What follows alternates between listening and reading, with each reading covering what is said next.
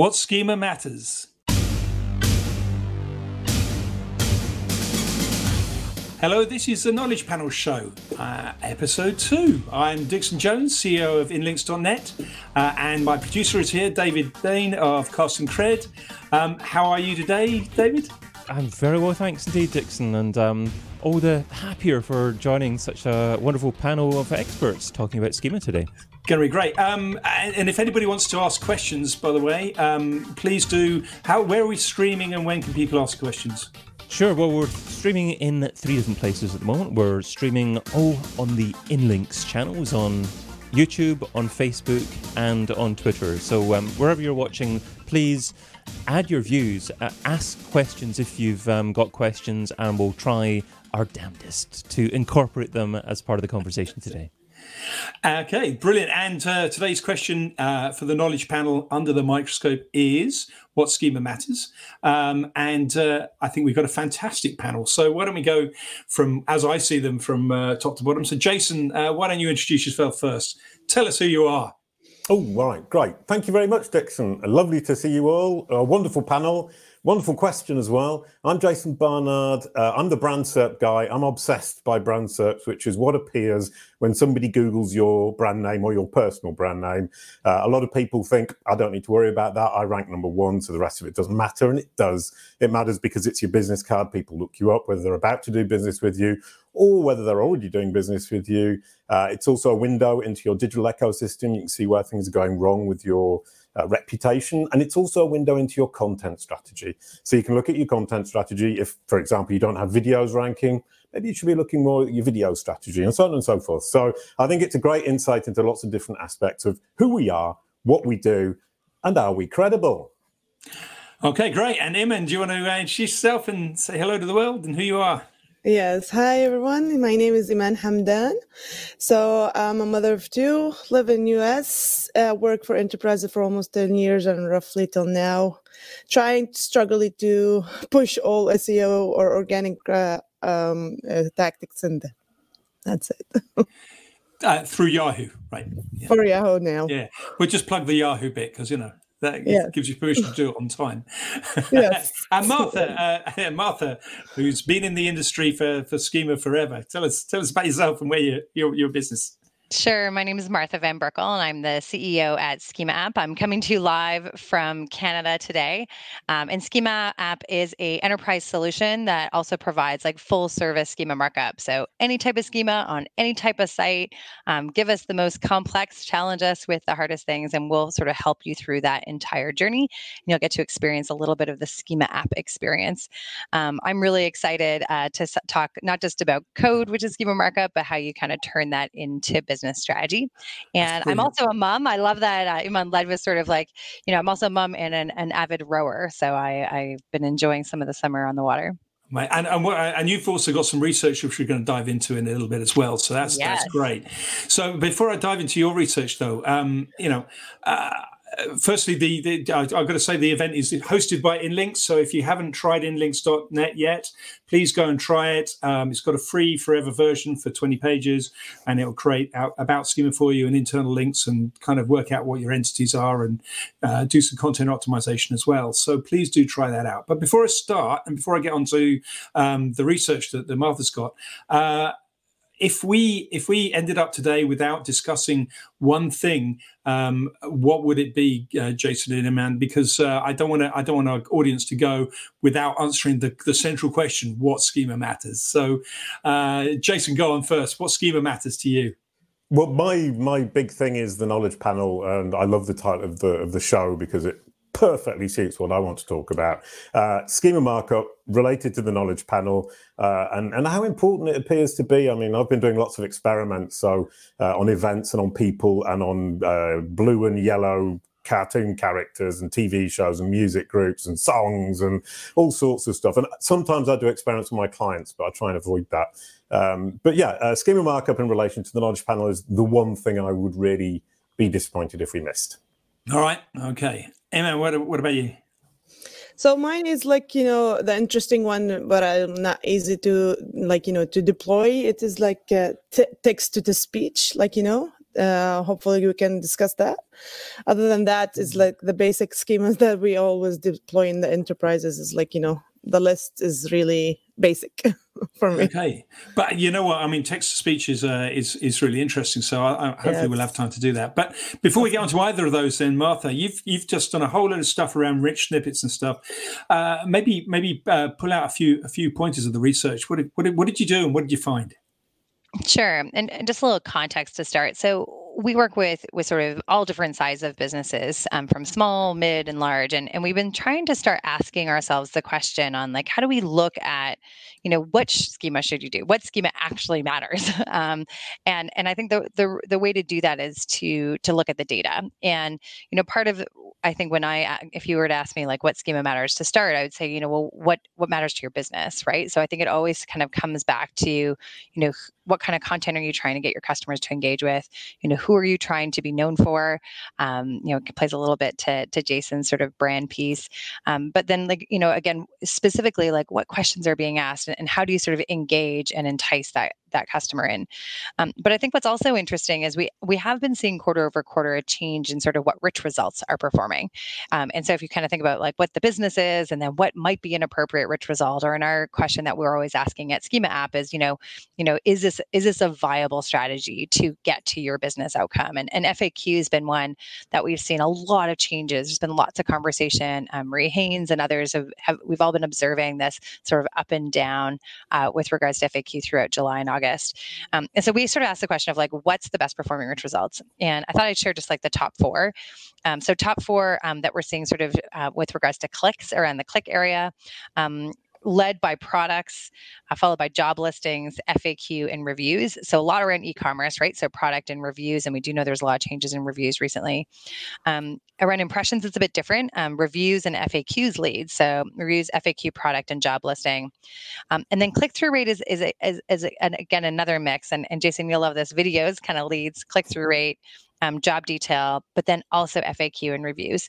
So I think it's it's just interesting because it is a mix. And the reason why FAQ is interesting is because I think it is something that is very flexible that if you know how to properly nest schema markup, um, that you can use FAQs across your your different type of uh, content.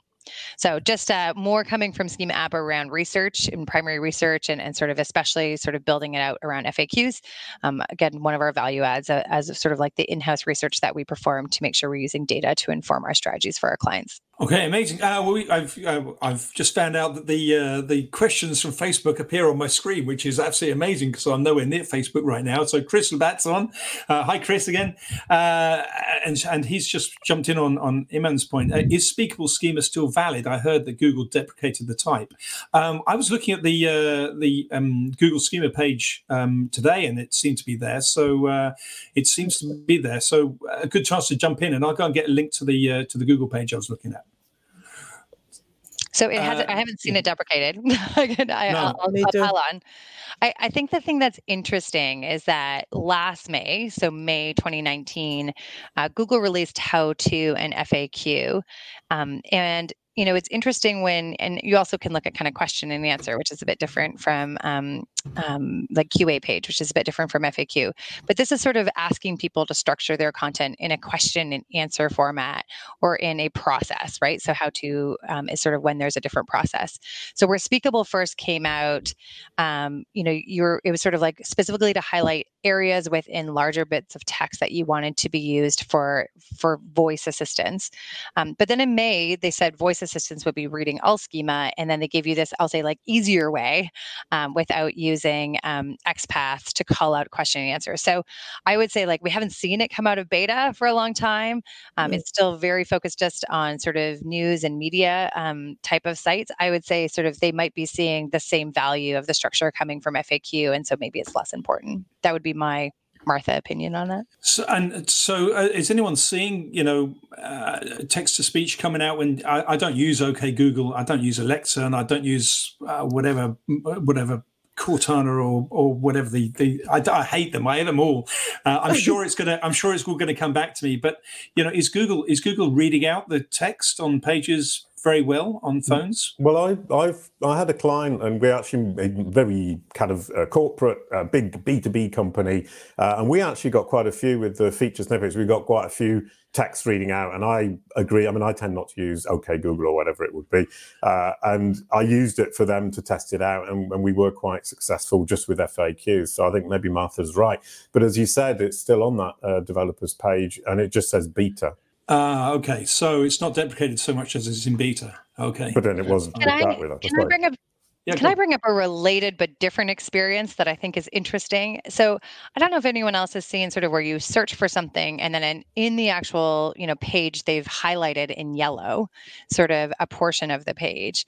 And so there's there's for sure some natural language processing going on where they're extracting phrases within the content already without speakable that is then enhancing that search experience even with you know i'll say like yellow highlight on the page after it shows you that result um, and that's from the featured snippet. So I, I, would say like there's things going on that sort of mimic speakable um, but in sort of i'll say generic search results yeah, um, I mean, they mentioned that in the guidelines. So, in order to help uh, help that kind of, uh, um, you know, uh, that kind of schema to be held up by that kind of uh, to to, to um, like 20 second of that kind of content to be speakable.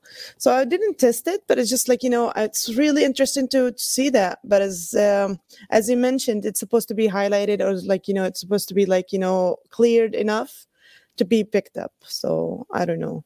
Uh, I, oh, sorry, just to come back to what Martha was saying, it was it's something I find really interesting. With on my podcast, I interviewed Ali Alvi, who's the Q and A, which is what uh, Bing called the featured snippet, uh, and he was basically saying that the featured snippet uh, is uh, runs on the uh, with, along the same lines with the same algorithms as the snippets under the blue links. The snippets under the blue links are not part of the same algorithm as the blue link ranking algorithm, which is incredibly interesting. And the feature snippet is called a feature snippet because it's a snippet that's featured, which is brilliant. Uh, yeah. And he was saying what they do is they go through the entire page and they summarize it, which is why Google are now saying, oh, please do write your meta descriptions because it helps them confirm their summary is correct if your meta descriptions are written honestly. But they summarize the page and then they try and guess what the implicit question is that that page answers, in which case they can then match the question the person answers. Uh, asks sorry to the, the implicit question the document answers from their own summary using for uh, Bing it's Turing uh, and for uh, Google it's BERT. There you go. Yeah, so I mean that that summarizing the page, I think, is really well. Obviously, that's that's where Inlinks kind of comes in because it tries to read the entities that are on that page. So uh, uh, uh runs an NLP program and pulls out the the entities that are on the page, uh, and then we we turn that into web page schema and and and do same as Wikipedia articles to try and show Google what what what it's about because we know that uh, Google, you know, understands the concepts and the entities, underlying entities in Wikipedia. So uh, that's kind of the, you know, our our thing. But it doesn't really show up in rich snippets or uh, in in feature snippets in any way, shape, or form. But we do think it gives a much better understanding for Google of the underlying page and, and content. Uh, I don't know if you disagree, Martha. You know, is web page about schema something that you use very much? No, because I I'm a big believer in it kind of comes to my like, you know, what is what's important to the business? Like what is the page actually about? And within the schema.org vocabulary, there's over, you know, 800 different classes to describe everything from um, you know, not animals, but everything from, you know, different types of businesses to services to medical areas, finance um, concepts. Um, and so I, I really believe sort of as you call out um, what the page is about or other things, you can do that within inherently within that that very specific specific schema class. And, and so that's sort of, I'll say like foundational to how we think at, at schema app, which is sort of, you know, how do we use one of those most specifics? And then um, we actually do entity linking now sort of at scale um, using again, sort of those, those correct properties within that specific type. But, um, but I think it's a good web page is a good step forward. Like I think it's better than nothing as a way to start describing the topics similar to, to how Yoast, you know, does some things with their plugin. It's just, I think there's a more specific approach that you can take um, should you have the right resources. Yeah, okay.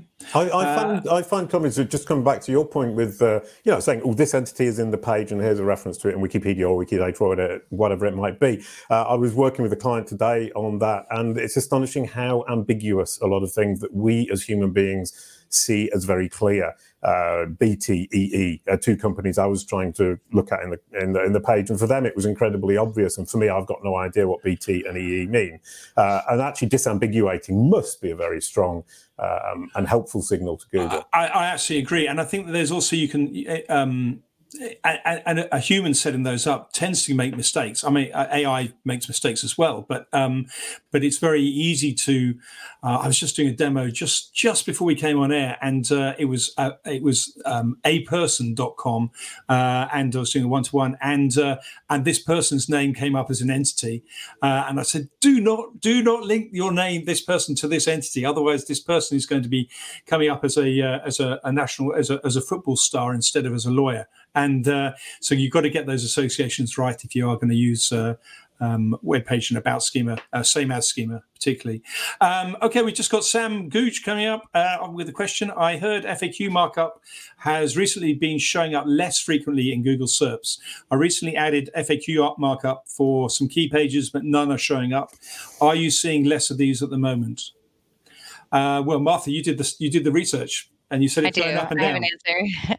yeah. So um, starting about July 15th through the 17th, we saw, I'll say, like a first decline. And I, I we've seen about three different scenarios. So one, we've seen what I call a drop in loss, which means that um, it dropped on the 15th or 17th and it, it hasn't really recovered. So clicks and impressions have continued to stay low if you're looking at Search Console and the performance report for FAQ.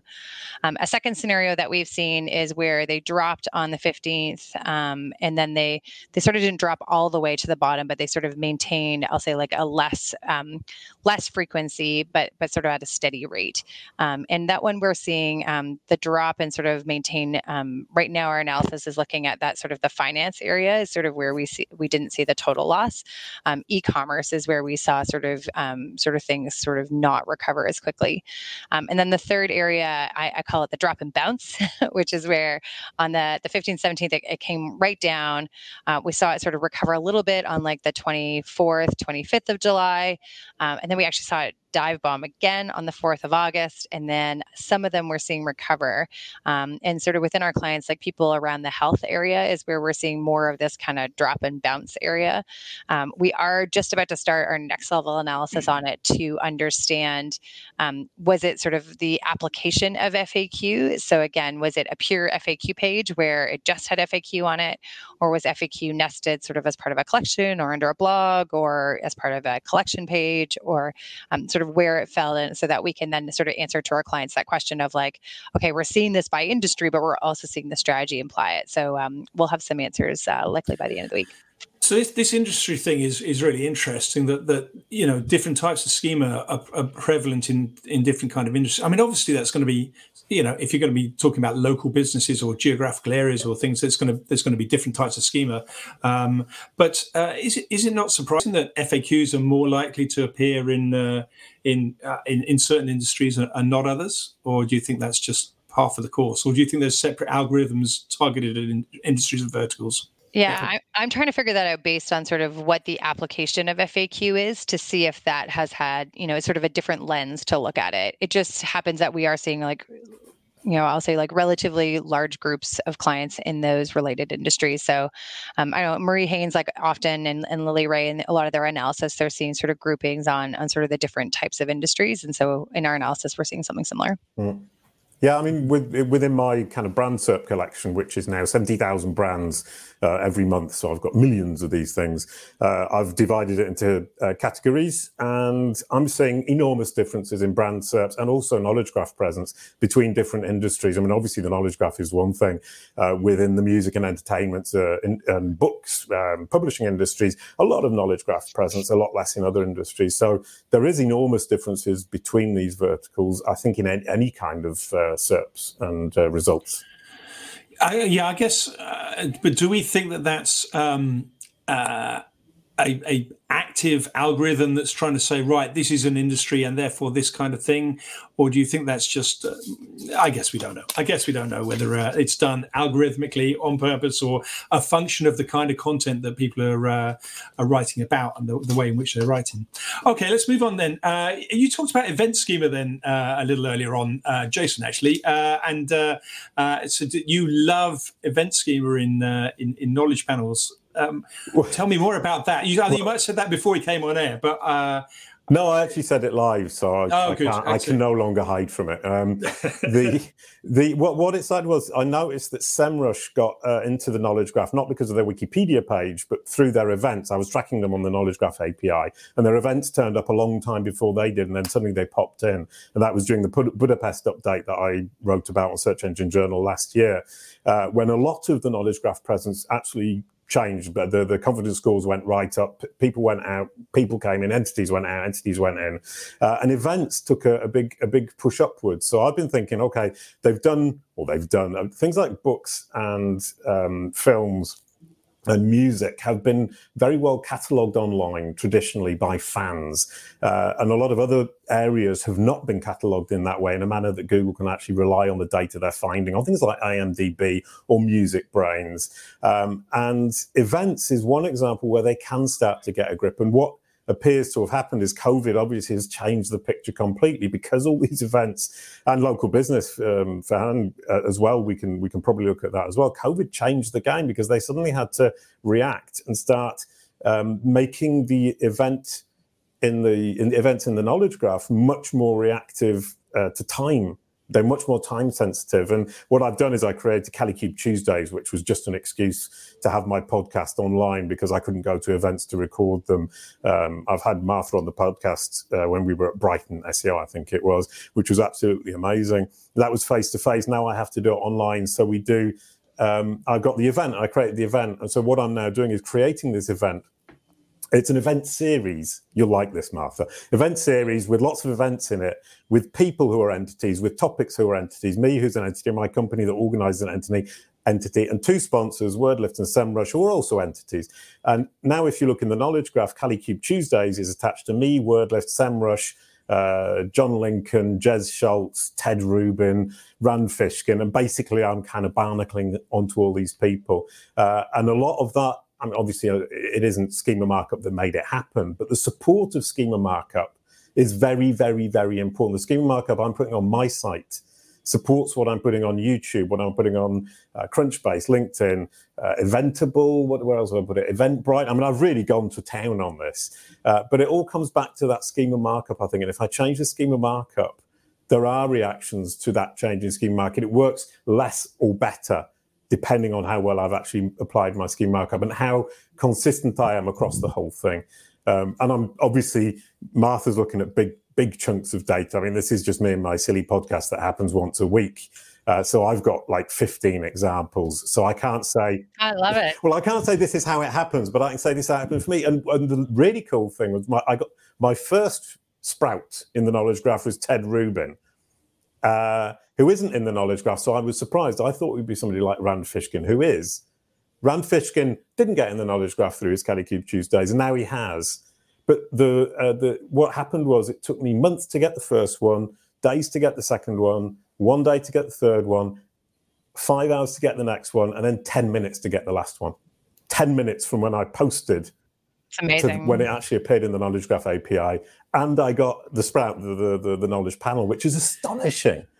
That's amazing. Sorry, I get overexcited. Can I, sorry, can I build on something though that you're saying though that I think it's just a, another tidbit fact that I find really interesting. Um, so we've had schema.org has released more releases. I think we're up like to eight or nine this calendar year, more than any other previous year. So right. previous years we saw like four or five releases of schema.org.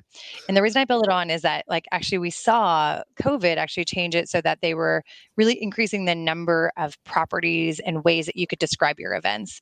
Um, and then the most recent release that we just saw, which um, I believe is 9.0, um, there's actually quite a lot about collections of products, which is kind of interesting. Mm. So, um, you know, it, it's not you know i'll say it continues to accelerate and we're what, what i think is really exciting is that you know during covid i would say like one of the things we've all learned is around agility and, and sort of being able to change and we're seeing a lot of that coming from the vocabulary um, you know in, in sort of preparation for sort of the evolution of more people more shopping organizing different types of events et cetera Iman, do you want to jump in or just uh, just listen to the listen to these guys? it is a very interesting topic. It's like you know these uh, um, content is really evaluating all the kind of schemas, but it's unfortunately I didn't have that kind of explorer in, in my enterprise background because it's really lack of these schemas. In order to test these things to see them, it's really not easy. Uh, uh, yeah. It's really uh, hopeful. What are you talking about, Marta? And um, you know, and this topic, but it's really awesome to have that kind of evidence uh, replicated in through uh, FAQs or any specific articles like that. But it's really it's really not easy to replicate it over there. No, I, I, I really love. Sorry, uh, I, I really love the idea, and I don't know if this is something we can actually rely on, but the idea that whatever schema markup you use is always going to be positive as long as it's accurate. Yes. Simply because it confirms and corroborates and gives Google confidence that it correctly understood what was in the page in the first place. And if you look back to this Ali Alvi example, that they're looking at the page, they're analyzing it, they're summarizing it, they're pulling out chunks, putting them together to create uh, the snippets under the blue links made out of multiple parts of text from different parts of the page. And any schema markup you can give them that can corroborate and support what it is they think they've understood algorithmically is always going to be very helpful. And the meta description example I was talking about earlier on, that also is very helpful because it's more help, more corroboration for them that their machines or the, for the machine that it's correctly understood. And that gives it confidence. And I, I like the idea if the machine is confident, it will put it front and center. If it isn't, it will try and kind of like push it down a bit because it isn't really 100% sure.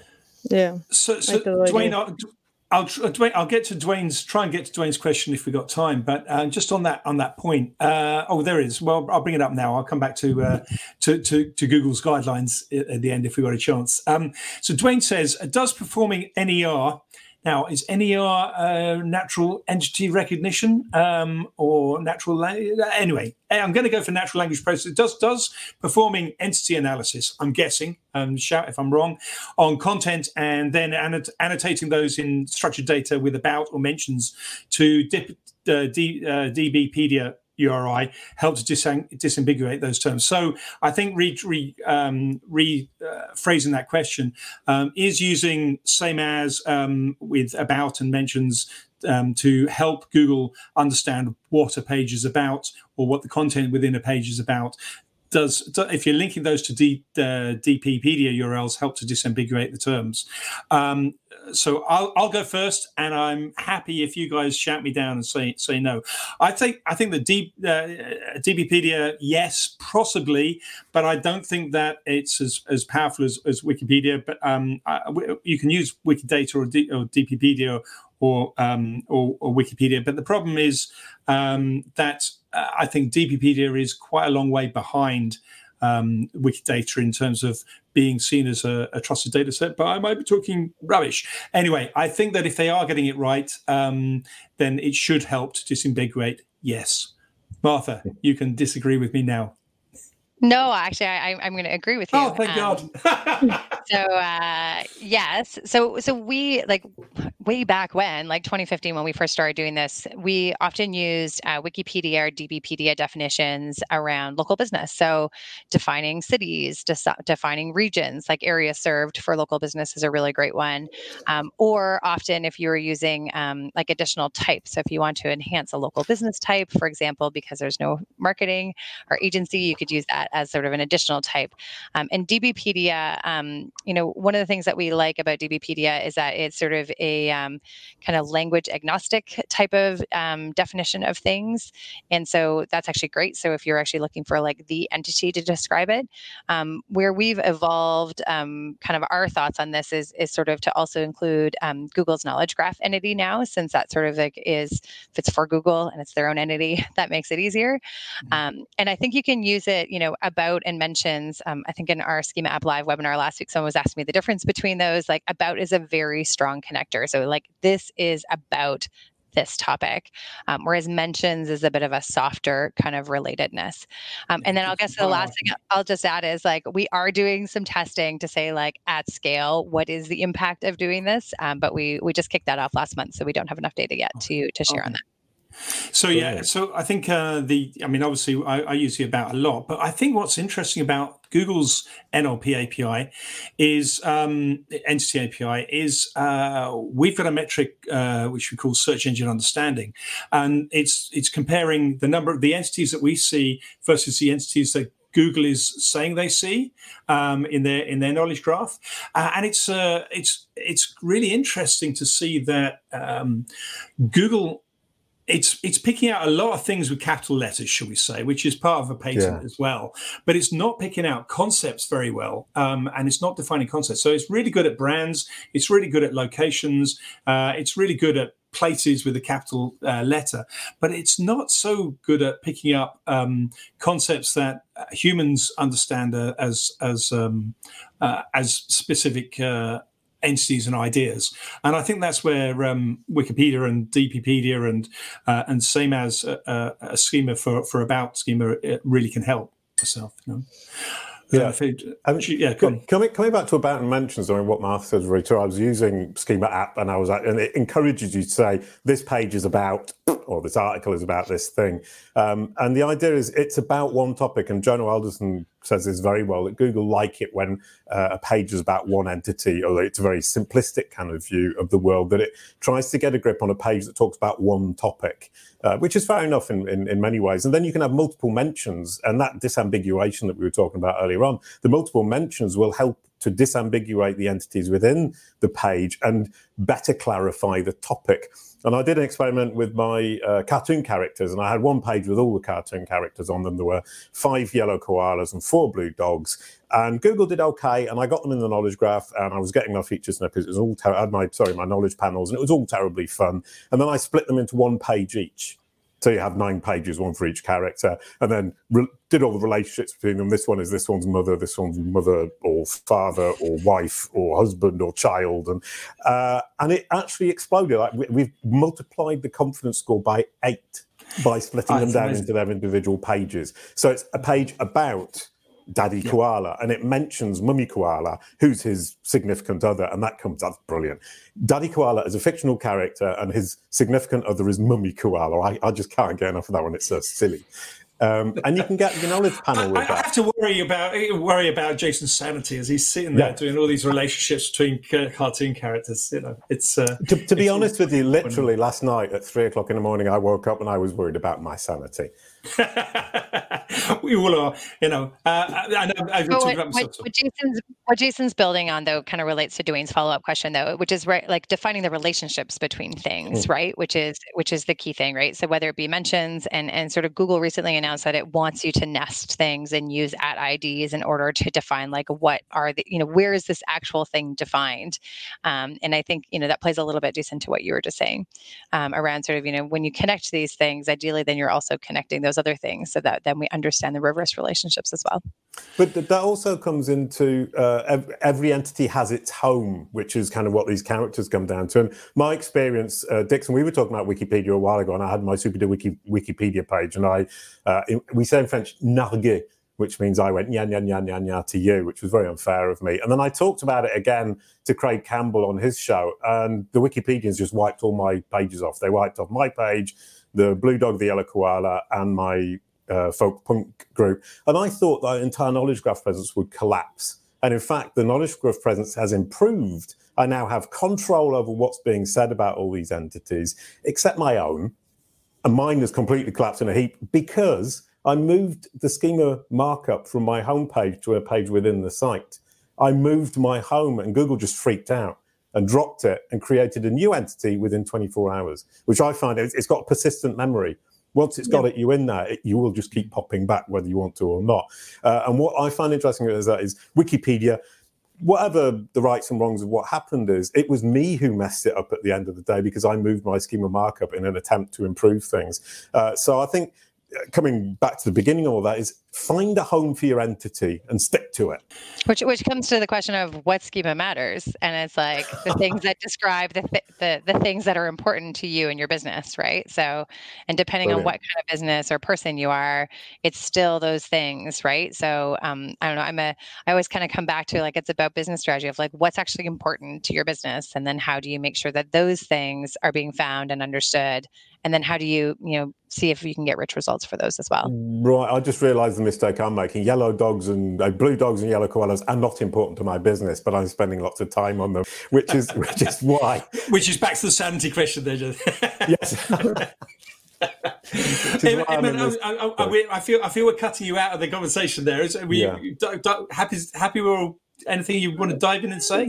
So i'm listening to them to like to have more experience in these stuff but anyhow just like talking about these um, you know schema markups is very important. And having them really strategically in, uh, uh, in such companies like yahoo or some other enterprises is really important. But they deprioritize these stuff because it's like you know they have much more uh, like you know new products or releases to have to be uh, deployed more than that kind of things that's to make them understand.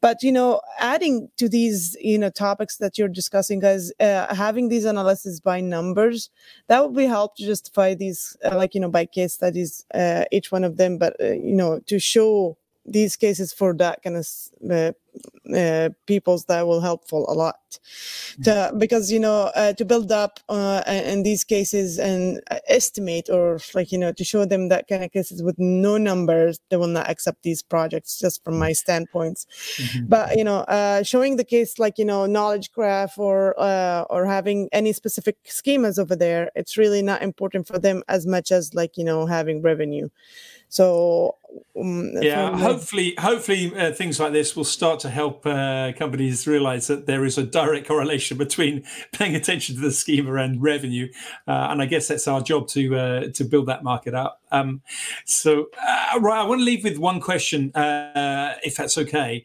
um, and that is Google guidelines. They say, and I'm going to quote from the Google guidelines page on all the schema stuff.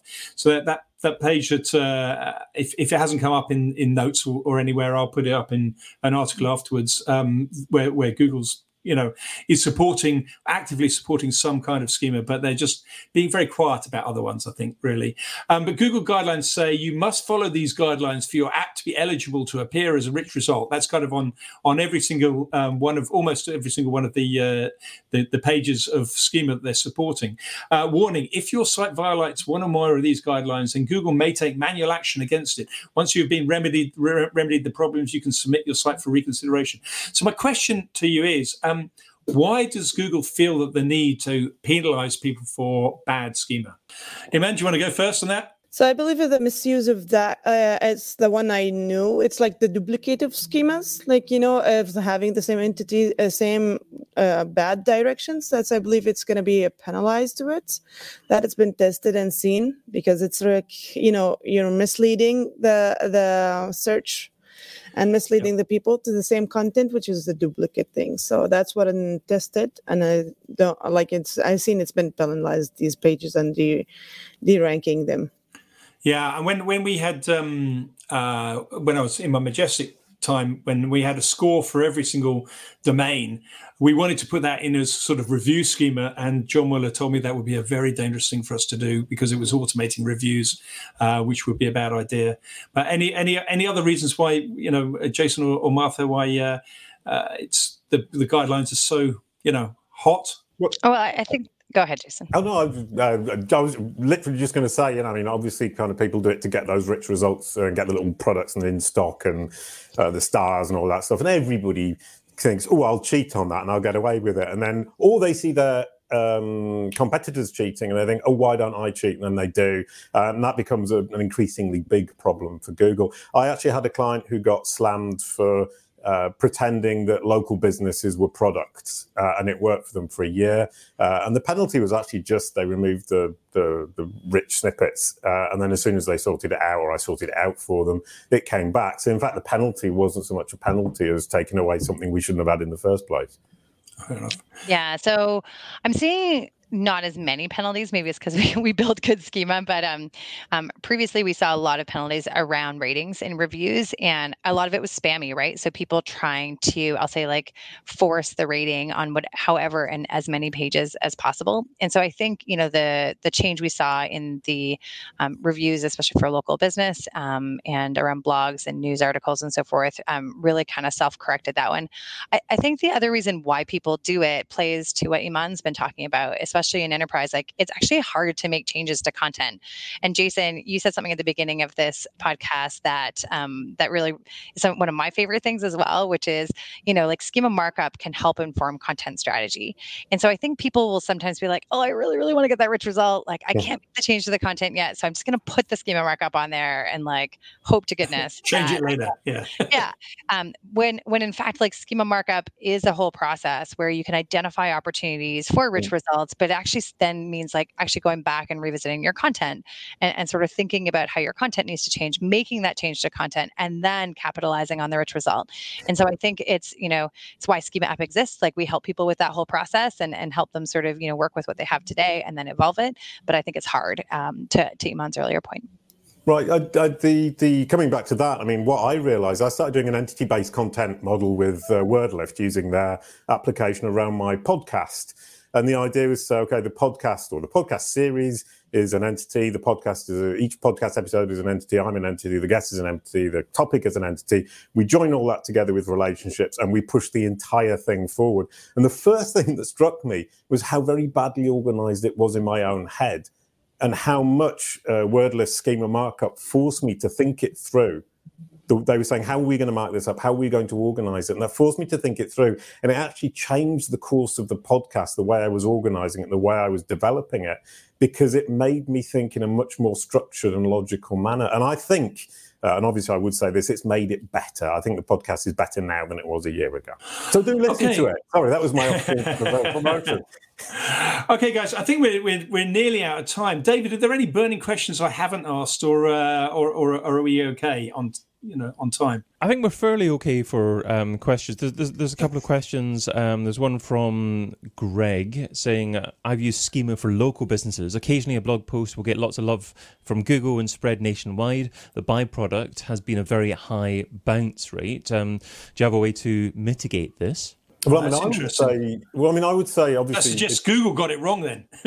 Yeah, I mean, if Google's putting it out there, Google would be saying, we feel that this is valuable for the client, our client, their client, in the context they find themselves. And yeah, they're getting it wrong. Uh, but presumably, what will then happen is they will see that, that, that this answer, because it's not local to the person who's saying it, is not satisfying them and will then remove it. That's the theory behind it. But I mean, from Greg's point of view, if it's local business, if people are coming in uh, to the to the site, looking at the content, saying this actually isn't interesting. The fact they're bouncing out is logical, and it isn't necessarily, or it isn't a problem. Uh, he he just needs to make sure that the people who are in the area are seeing that that content is relevant to them. Focus on them, and don't think, oh, all this traffic's coming in. I've got to try and please everybody, because the people who aren't in that local area are not going to be well served by that uh, business. So you're wasting your time. Cool. Okay, guys. Uh, David, what's our next show? So that's pretty much uh, everything we got time for. Um, uh, what's what's our next show? We got another one next month. Um, I can't remember the date. First Monday of the month. Are we going for? Absolutely. We're going to be looking into AI and SEO and how that ties together. Um, so that's going to be broadcasting live on the Inlinks Facebook page, on the Inlinks YouTube channel, and of course the Inlinks um, Twitter handle as well. Um, so as soon as that gets scheduled, uh, that'll be up there, and hopefully you can subscribe and watch us live there. Uh, and if you guys want to find out where all those links are, if you go to the InLinks blog and type in the Knowledge Panel Show, um, we're going to sort of we'll put the recording of this up there. We'll put previous recordings up there, and also if you want to be notified of future um, events and stuff, then uh, there'll be a web form up there as well. So everything you want to do, and if you think that you've got something that you want to be on a panel for, then you know probably you can ask there as well. So uh, pop into the Knowledge Panel Show at uh, the InLinks blog, and, uh, and you should be able to find find it. Uh, so I'm going to say uh, thanks very much for everybody for coming along. That's been an absolutely storming show. Uh, I, I, I, guessed it would be, and a, a brilliant, brilliant um, panel as well. Um, if people want to know more about you, um, maybe sort of sign off by, by saying, you know, how, how do they find more about you? Where can they get hold of you? Um, Martha, do you want to go first? Sure. So you can come to our website, www.schemaapp.com. Um, I'm also pretty active on Twitter under at Martha Van Berkel. Um, or if you want to have a conversation, connect, you can connect with me on LinkedIn. Iman? Yeah, you can connect with me at LinkedIn too, but it's like, you know, as Iman Hamdan. So that's the only social I have. Yeah, which is uh, which is apparently I pronounce wrong every single time. But anyway, we're going to carry on going there. You know, Jason. Thank you. Yeah, you can find me on Twitter, you can find me on LinkedIn, uh, you can find me on Kalicube.pro. If anyone wants to submit their brand to be tracked by Kalicube, we track them for free. We've got 75,000 brands that we're tracking. Uh, aim for us is to figure out kind of how brand SERPs work, how to get into the knowledge graph. And I'd just like to say to end that uh, if the future is entity based search, being recognized an entity and being in the knowledge graph is the be all and end all. So start now. Very good.